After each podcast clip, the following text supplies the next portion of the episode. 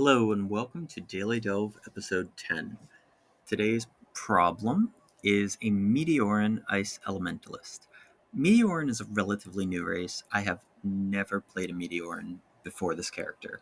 I followed the Shining One and died on the third level of the dungeon.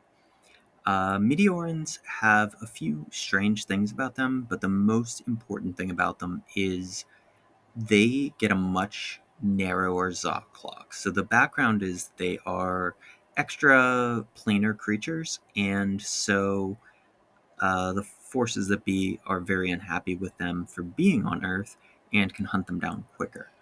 Um, they do have some nice passives. They glow in the dark. They get HP and MP regen based on tiles revealed, and they do passively map uh, an area around them.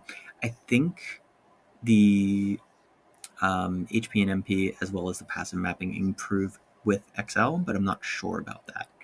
Um, this one was a death to combination of poison and an iguana.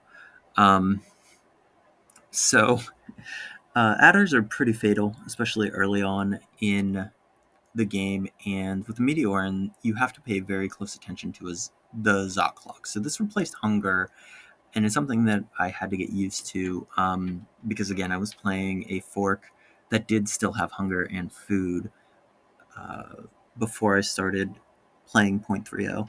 Um, so essentially, what the Zot clock is is you have a certain number of turns, I think 3,000 per floor explored in the current branch before Zot will find you, which I think causes permanent health damage down to one max HP if you keep getting found.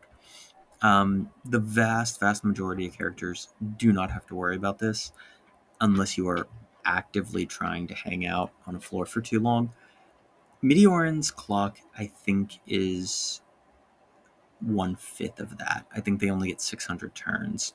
Um, so you're just forced to keep running, keep going down, keep pressing forward. Um, and it means you have to take some risks that you probably normally wouldn't. Um, and you also have to kind of manage your expectations. Um, it's harder to auto explore, although you can do it. You just need to you need to curb the backtracking a bit. Um, so the Ice Elementalist book has freeze, which is a melee range spell. Um, it's pretty good. It's not great, uh, and you also get a handful of other things um, Frozen Ramparts, uh, Ozocubu's armor.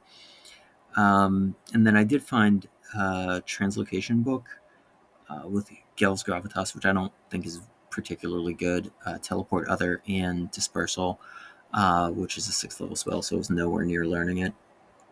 Um, someone convinced me, if anyone figures it out, why Gell's Gravitas is worth uh, the time and energy.